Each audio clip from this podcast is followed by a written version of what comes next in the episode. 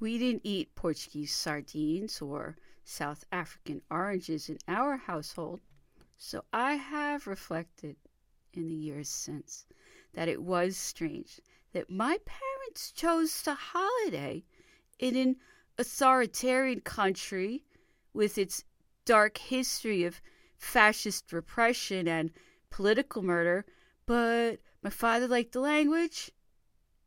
And I later discovered that he was also involved with a Spanish woman at this time.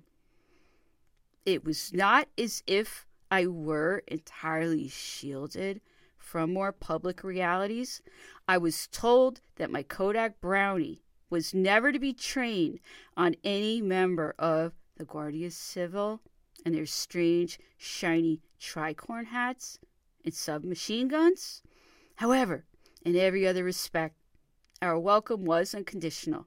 Crones plucked at my cheek and rattled away in words that I could neither separate nor understand. But my dad's Spanish was good, so there was an immediate ease. The town of Tossa de Mar had 12th century castle fortifications that looked down on the narrow streets of terracotta tiled buildings and a cove that fell away sharply into deeper water.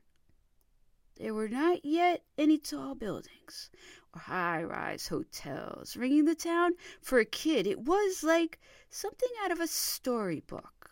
Holiday memories are always fragmentary.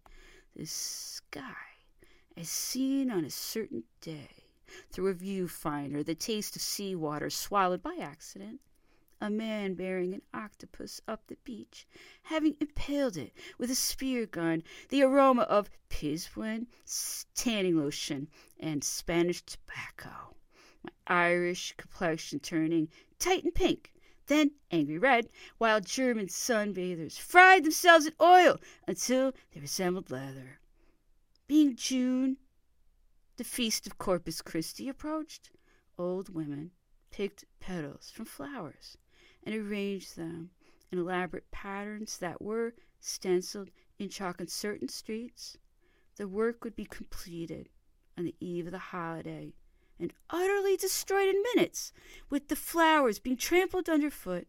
The heads of onlookers were bowed as large plaster statues were hoisted onto shoulders, and embroidered banners unfurled.